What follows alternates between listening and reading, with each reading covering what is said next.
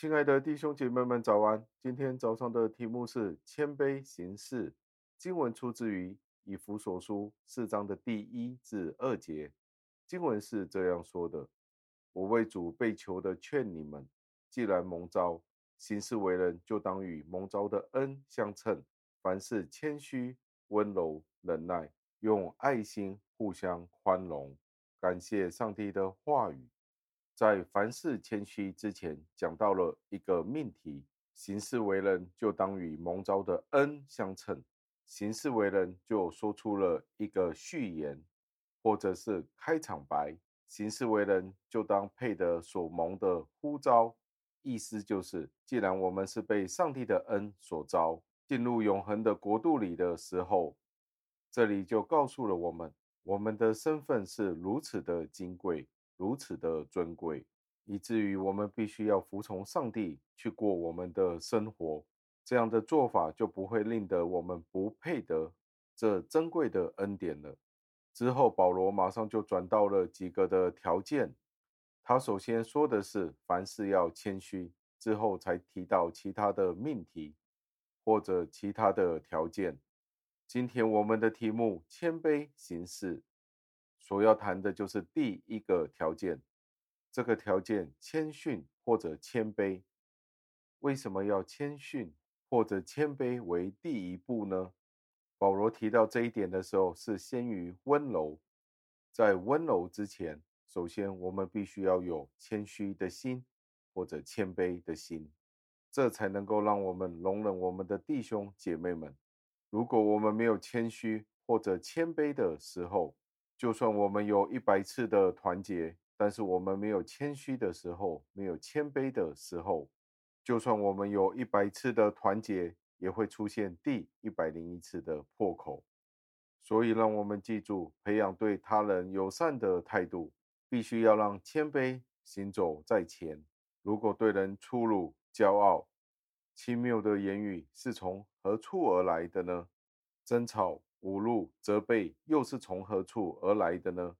当人过于自我中心，过于的爱自己、爱自己利益的时候，这不正就是粗暴的言语、轻蔑的言语、争吵的言语这些的结果了？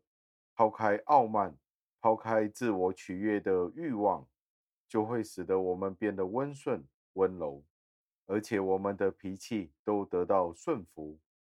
而且可以原谅其他的行为，所以我们要非常留心这个教导的次序与安排。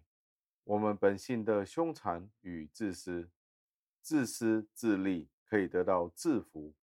在我们变得温柔之前，如果我们强硬要其他人变得温柔一点，要温柔，不要再这么粗鲁，其实是没有用的，因为我们尚未被驯服。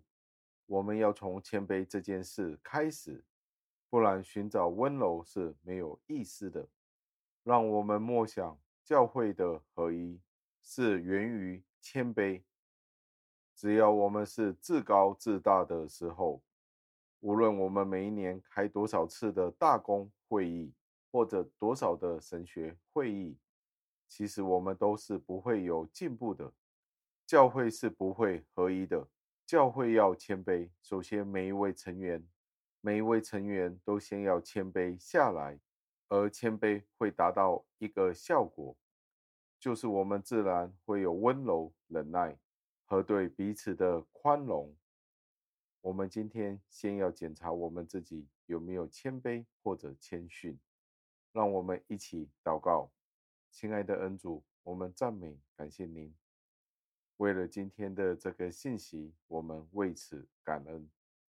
天父，我们知道，我们每一个人都是罪人，我们都自以为是，我们都看自己比其他人更强，许多时候只见到自己的益处，很多时候只看到自己的利益、自己的得失，我们没有看到其他人的好处、其他人的强项。其实，您给了每一位弟兄姐妹、每一位未信的朋友，都有他们某一些的长处。普遍恩典让我们知道，我们每一个人都有您的形象与样式。所以您将您的恩典给了每一个人，就连今天在主内的弟兄姐妹们，您所给予我们的恩典、救赎的恩典，都是您自己的恩才有的，不是因为我们做了什么好事。所以，我们再一次在这个时候谦卑下来，承认我们只不过是尘土，我们只不过是人，我们是毫无可夸的。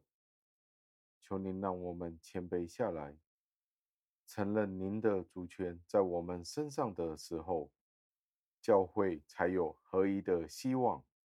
盼望我们每一位弟兄姐妹们进一步的在您面前学习谦卑，因为我们知道教会没有谦卑的时候，我们的任何工作都会失败。我们将这样子的祷告交托，侍奉我救主耶稣基督得胜的尊名求的，阿门。